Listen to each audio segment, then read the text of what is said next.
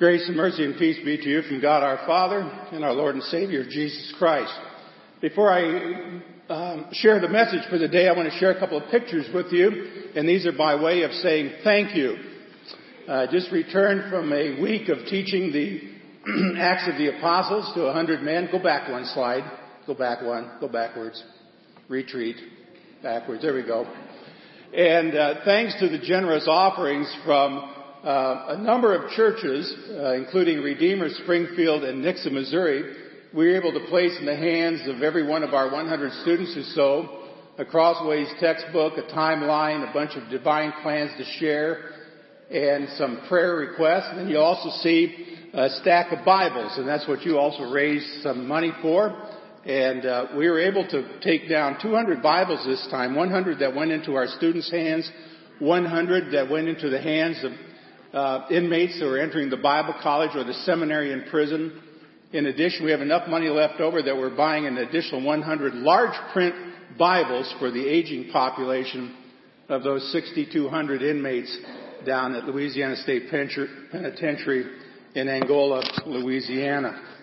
Now, the second thing is uh, we took down five to six thousand greeting cards. Uh, we had no idea when we asked uh, Redeemer, uh, Faith and Branson, and Emmanuel and Belvedere what reception we were going to get. Uh, but thanks to all of you, we were able to take down somewhere between five to six thousand greeting cards. And while I think about greeting cards, don't forget to sign that greeting card for Pastor Sippy when you leave today. Right? Right. Right. Okay, Paul will. How about the rest of you? You're all going to sign it? Right? Right. Okay, thank you. But I just want to say thank you to all of you. Uh, Redeemer, uh, both Springfield and Nixa has been a real blessing to the ministry that we have down at Angola Prison. With that, let's uh, turn our attention to the struggle in our text. And the text I've chosen for today is the epistle lesson from Romans chapter 7. Not particularly a popular thing to preach on with churches. Nobody really wants to come and hear that they are an evil, wicked, bad, and nasty sinner. But guess what? That's what you are, and that's what I am. And that's why we're going to cover this text and hopefully give you some hope at the end. I want to begin with uh, three observations about our text. Observation number one is simply this. Romans 7 is a passage that grips us because we understand exactly what it is saying and we understand exactly who Paul was talking about besides himself. We see ourselves in it and I think when you hear Romans 7 read to you, hopefully, like me, you said, Amen. Now, yep, that's right, that's me, that's true. Observation number two is this. In Romans 7, Paul is not discussing the life of an unbeliever. He's not even talking about an immature or a carnal Christian. Romans 7 describes the mature Christian life as it is experienced by all of us quite often. In fact, what you have in Romans chapter 7 is Paul's spiritual autobiography of his experience as a Christ follower. As you heard that read before, perhaps you notice how often Paul said, I, I, I, I. I mean, it, and, and none of that is in the past tense. It's in the present tense. See, what we have here in the epistle lesson today is not Paul's theory, but it is Paul's actual experience living a Christian life day in and day out.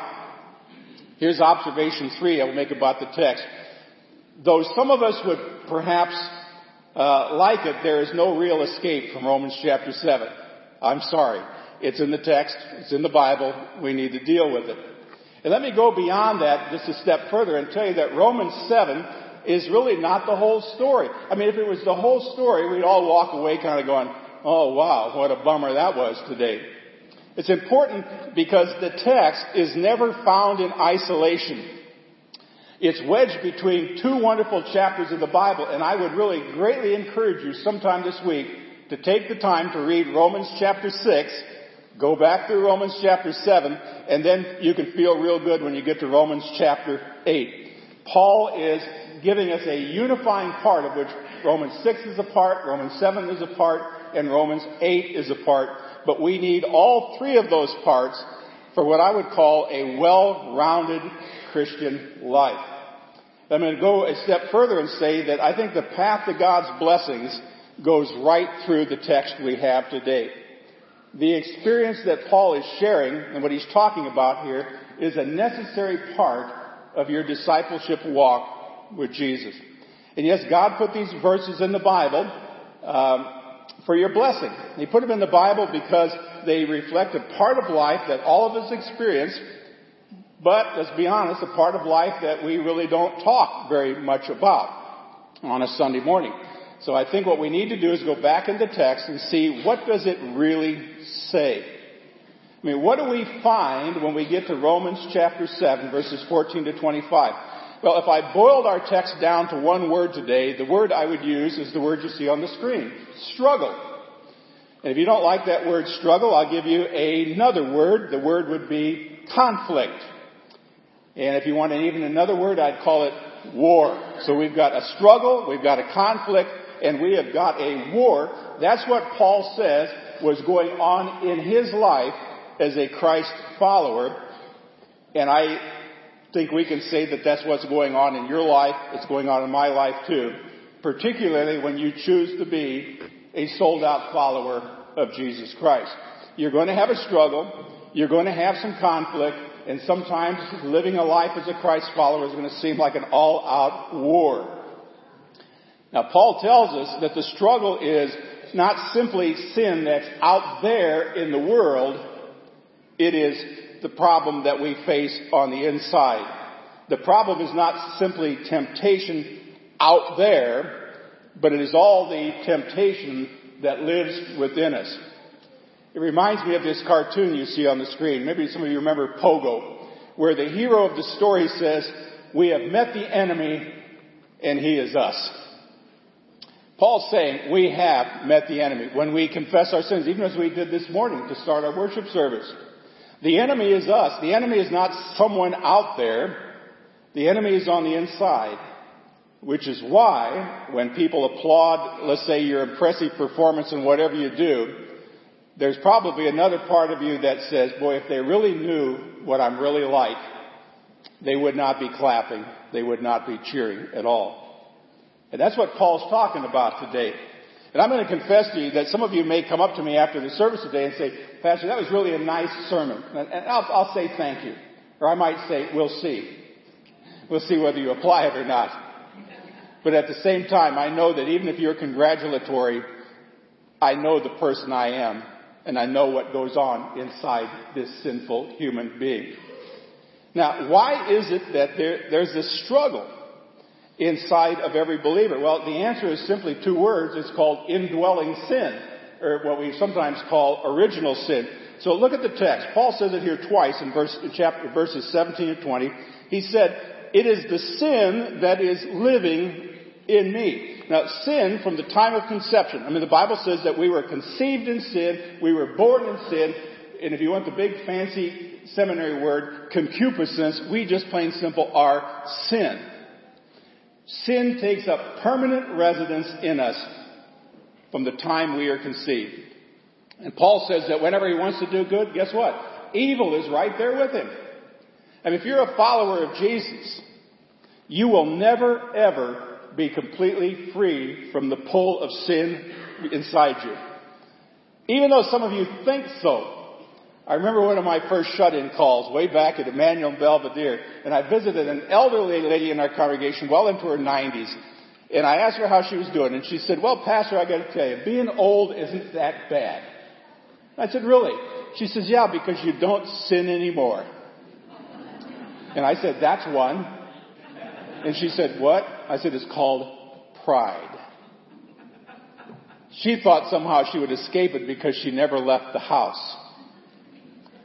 In verse 24, that's why Paul, after recognizing he's going to wrestle with sin, actually said, what a wretched man I am. I like, what, what kind of a person am I? Who is going to rescue me from this body of death? Now, I don't know if any of you have noticed this, but have you ever noticed that what sin does to your body? I mean, that body grows old. I mean, Paul, you're not nearly the young, handsome dude I remember back in Belvedere 30 some years ago. Now, Jennifer, on the other hand, looks great. But we're going to struggle with sin. We're going to struggle with sin 24 hours a day, 7 days a week, 52 weeks a year, year in and year out. Nobody, and I mean nobody, is ever going to come to a point where they can be able to say, I don't struggle anymore, the war is over. If that's what you're saying, guess what? You're probably in a box and your soul is headed to heaven. If you're a believer, as long as you live, you will struggle with sin. Now, if you study this text, it kind of falls into three parts. Paul shares three confessions of his own that I hope that you can find, you can see yourself in as well.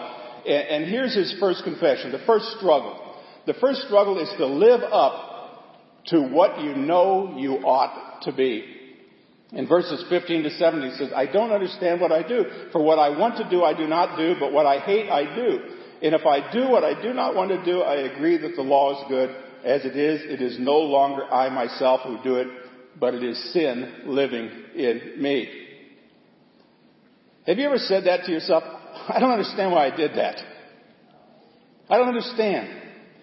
That's an amazing confession. We could have started church this morning. I could have said, we're going to confess our sins. And you all said, we don't understand what we've been doing all week. And I would say, yeah, me too. But God forgives us. We'd have, been, we'd have gone through part of the service pretty quick, wouldn't we? Now you hear kids say that all the time. See, Paul and Jennifer, I think you got a few grandchildren with you this week. I don't know whether this ever happened with any of your grandkids. You know, they toss a rock through your window. Uh, they break a plate. They hit their brother or sister. And when you ask them, why'd you do that? They go, I don't know. now what Paul's saying is that's true of all of us. I mean, there are times in your life when we do stuff that's, it's just really dumb. It's just really dumb. When somebody asks us why we did it, the only answer we can come up with is, I don't know. I mean, why'd you say that? I, I don't know. Uh, why, why did you go to that place? Why did you sign that lease? Why did you make that deal? Why did you break that promise? I don't know. I don't know why I did it. And I, I really don't understand what I was thinking at that time. But friends, if that's you at all, you're in good company because that's what Paul says. Paul said, many times I do things and after I've done them, I don't understand why I done did them, or why I did them. Now here's his confession. For what I want to do, I do not do, but what I hate, I do. So Paul is confessing his struggle with sin in his own soul. He's saying that he feels like a split personality. He feels like there's a constant civil war going on in his head. I tried to find this cartoon, but I remember an old cartoon one time. It was Donald Duck. And Donald was told to go to school in the morning, and it showed a kind of a cutaway of his head. And in his head, he had some gears that moved him forward. And there, were, there was a battle inside because there was a little duck angel and a little duck devil. And it was who's going to be in charge of the controls.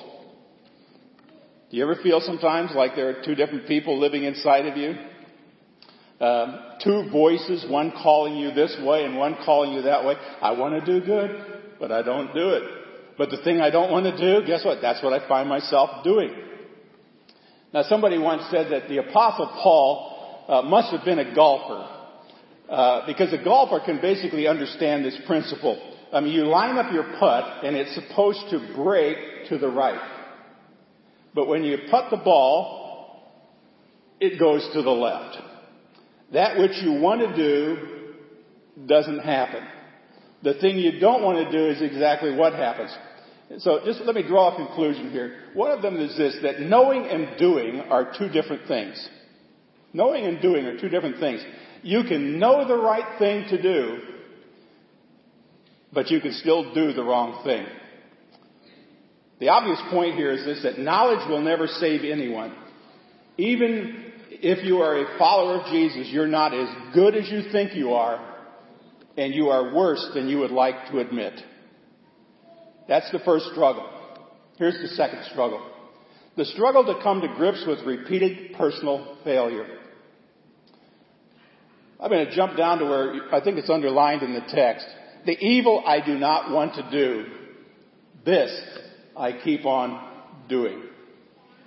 That's a powerful statement. The evil. Now, most of us don't like to consider ourselves evil. We don't really like to. When was the last time you ever called your kids wicked little kids?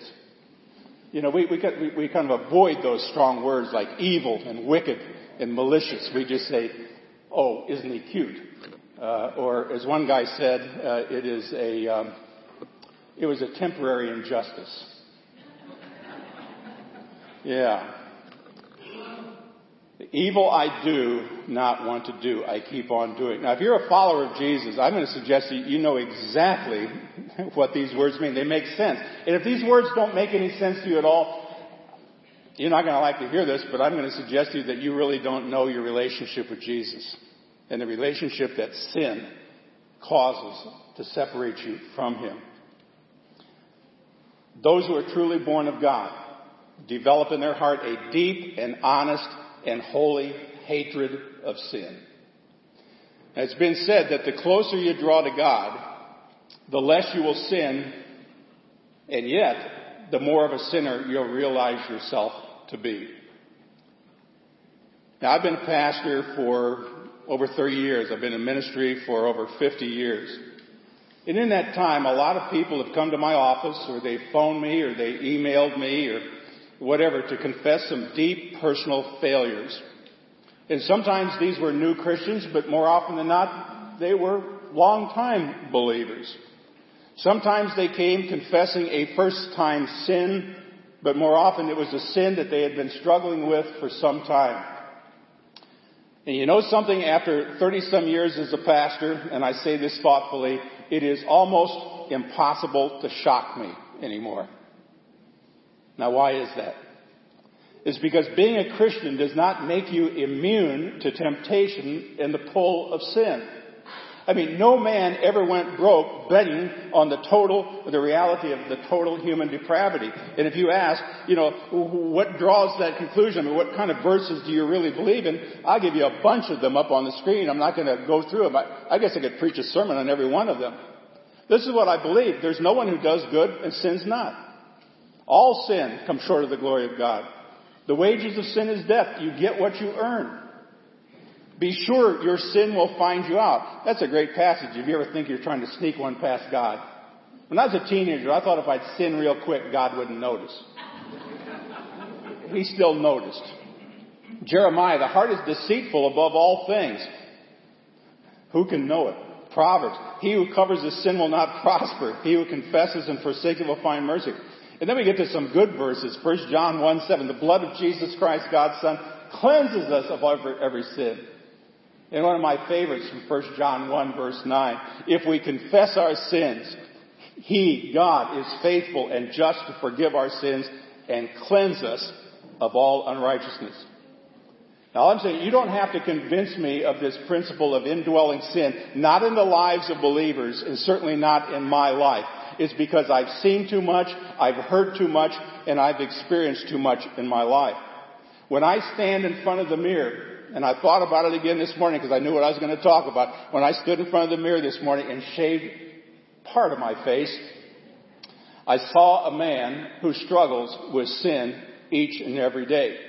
And I'm saying that as a pastor. And I know some people don't like to hear their pastors are sinners. They just assume they just kind of hovered about a foot over the ground and kind of glowed everywhere they went. If you don't believe that I'm a sinner, third row back on the aisle is my wife. She will testify to that fact. And Paul, I see a testifier over in this row and I see your daughter. Ask sometimes whether people think you're a sinner or not. See, it's hard for us sometimes as believers to come to grips with what Paul is saying here. We, we try to come up with some spiritual formulas that get us out of Romans chapter 7. But I don't see anything in the text that helps us get out of it. What I see is being drawn to face the reality of what sin in our lives is all about. And if you don't understand Romans 7, you're never going to fully appreciate Romans chapter 8. See, the first step in healing is just to admit that you're sick. I mean, healthy people don't need a doctor. Only sick people do. See, the people who are made better by the power of God are the people who are not ashamed to admit their weakness and the struggles. And that's the second struggle. Now here's the third struggle. It's the struggle to admit the true nature of the war that's actually taking place within us. Paul says, I find this law at work when I do good. Evil's right there with me. I mean, the Greek word for right there with me is right there with me. it means it's just like hooked right up to you. It, it means I'm here, but evil is just like glued to me. Everywhere I go, evil follows. And then he used a military term in these verses. It says it's waging war. It's making me a prisoner. And the Greek word for waging war means, you know, sin is lining up troops and marching into battle against you. Uh, indwelling sin is constantly trying to pull us down, destroy us, discourage us, and make us turn away from God. Evil is not only within us, it's outside of us marching toward us. See, friends, we will struggle with sin as long as we are in this human body. There's no amount of perfect church attendance that's going to change you. Uh, I no longer buy into these three steps to rid your life of sin or seven steps to do this. All I believe in is what the Bible says about sin and the way out. And the reason I do that is because I read Romans 7 and I see one of the most godly men who ever lived, the apostle Paul, admitting the truth about the struggle within his own soul. So I'm telling you friends, if Paul struggled, you and I will too. You know the real battles are not the ones on the outside. The real battle is the sin on the inside. It's where people don't see it. It's the struggle that goes on in your mind. It's the struggle that goes on in your heart between the pull of the flesh and the pull of the Holy Spirit. Now, when I, I have the privilege of being able to look out at all of you this morning, but behind every smiling face that's out here today is a story. Guess what? Behind every last one of your faces, there's a story. There's a story of some struggle. There's stories of heartache. Maybe stories of despair, defeat, or victory, maybe. Maybe, got, maybe you're experiencing victory in your life right now. Or maybe it's cowardice, or maybe it's bravery, or maybe it's fear, or maybe it's courage, or maybe it's all of that stuff all kind of mixed together.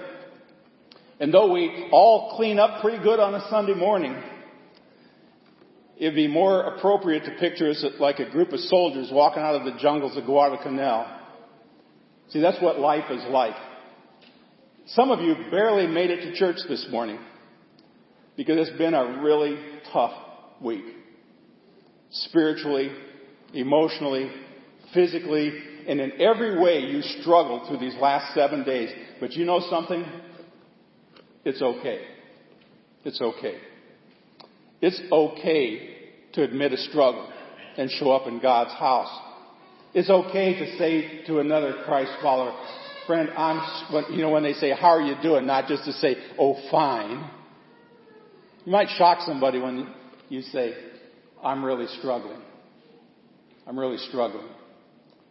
See, I'm always encouraged when somebody says that to me. I'm struggling because I can take them back to Romans chapter 7. And I said, you're in good company then, buddy.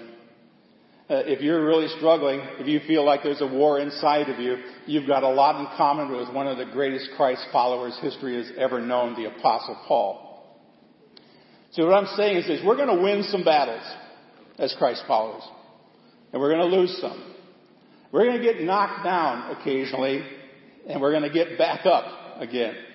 We're going to keep on struggling through the help of God. We're going to, until one day we're actually going to win that battle, but we're never going to reach that ultimate victory until we stand face to face with Jesus. But until then, we can walk in significant victory. But there's still going to be a war. Yes, even the best saints of God are going to struggle. The only way that I know how to explain that is the reality of indwelling sin and the struggle we face all, all along. It'd be a pretty sad sermon if I stopped right there when the reality is sin. So let's get practical. What can we do? What can we do in this struggle against sin? Well, thankfully, Paul suggests three things. Here's step number one. It's called honesty. Honesty. Verse 24. What a wretched man I am. And, and that's a Christ follower speaking. He says, apart from Jesus, apart from the presence of the Holy Spirit, what a wretched man I am. Maybe you've heard it before. You will know the truth and the truth will set you free, but it will hurt you first.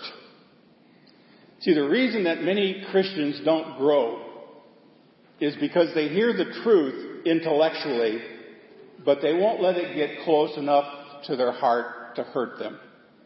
We're kind of good at deflecting the truth because the truth hurts.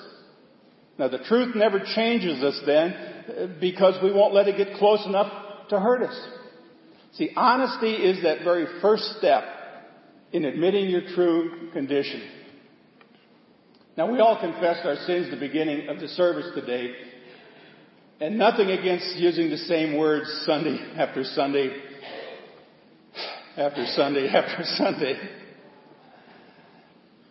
But I think all of us could pray a different prayer that would be really, really, really honest. If we thought about who we've offended this last week or who we've hurt. See, the second step is humility. He says, who will rescue me from this body of death? And the difference between honesty and humility is that honesty said, I'm a wretched man. And humility says, I can't save myself. As far as I know, there are only three things you can do with sin. You can deny it, and good luck with that. You can try to deal with it on your own, and good luck with that as well. Or three, you can admit it, and you can turn to Jesus, and you can find forgiveness. Here's step number three. Complete dependence on the Lord Jesus Christ. Verse 25 says, Thanks be to God through Jesus Christ our Lord. See, that's the answer to everything he's just said about his struggle with sin. All of Romans 8, when you get to it this week, you're going to read chapter 6 and chapter 7, and you're going to get to chapter 8. All of chapter 8 is comprehended in that one little sentence. Thanks be to God through Jesus Christ our Lord. See, we're going to discover that even though we are sinful human beings, God, in His great love and mercy for us, provided a way out. We're going to discover that there is a provision for victory. There's a provision for walking in the Spirit, and there's a provision to help you win these struggles with sin. But remember, friends, it's not a formula. Not three easy ways to conquer your sin. It's a person you're talking about. It's Jesus. It's not something on the outside. It's a moment by moment dependence upon Jesus as your Lord and Savior and realizing that His power is enough. You don't have to be defeated. Even though a few times you're going to feel that way. You don't have to wallow in the muck. Even though you might find yourself there at times. Through complete dependence on Jesus, there's a possibility of significant victory in your life. Now, I'm privileged at different times to preach to inmates in prison. You don't know much about Angola, but there's 6,200 men with an average sentence of 88 years. These are men who are murderers. These are habitual criminals. These are people who've been convicted of aggravated sex crimes.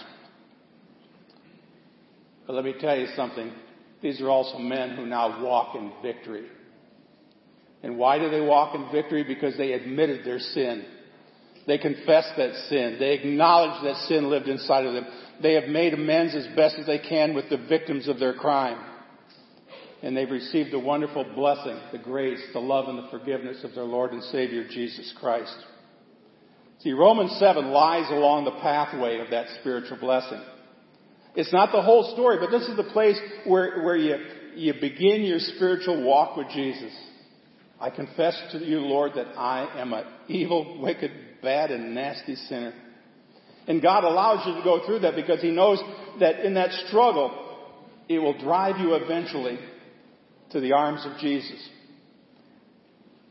Now, does this struggle, does this fact that you struggle make you a failure? failure? No. Does it make you a bad person? No. Does it make you a loser? No. Does it make you a substandard Christian? No. You know what it makes you? It makes you an excellent candidate for the grace of God. So if you're struggling with sin, I'm going to offer two last suggestions. One, turn your life over to Jesus, especially if you've never done it before. Now, I don't want to give anybody cardiac arrest. But I'm not going to greet you at the door today. If some of you want to come down here and pray, and maybe you've never really accepted Jesus for the first time, I'm going to be down. I'm just going to wait. For some of you, that's the first step. To acknowledge you're sinful, but you've never received and experienced the grace of God and forgiveness. The second thing is if you are a believer, hang on to Jesus. Hang on to Him. Run to the cross because when you get to the cross, that's where you're going to find forgiveness and strength and healing. Your struggles are all part of God's plan to make you holy. Your struggles are His strategy to make you more like His Son, Jesus.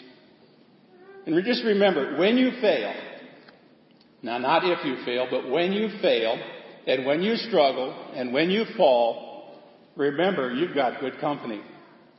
His name was St. Paul. And I don't think he turned out so bad. So friends, look up. Look up to the cross. And when you feel bogged down in the mire of sin, just run to Jesus and hang on to that cross. Turn to Him with your whole heart and you'll discover that you can become more than a conqueror through Him who loves you. We pray this in Jesus' name. Amen. This time our worship continues as we gather together our tithes and our offerings.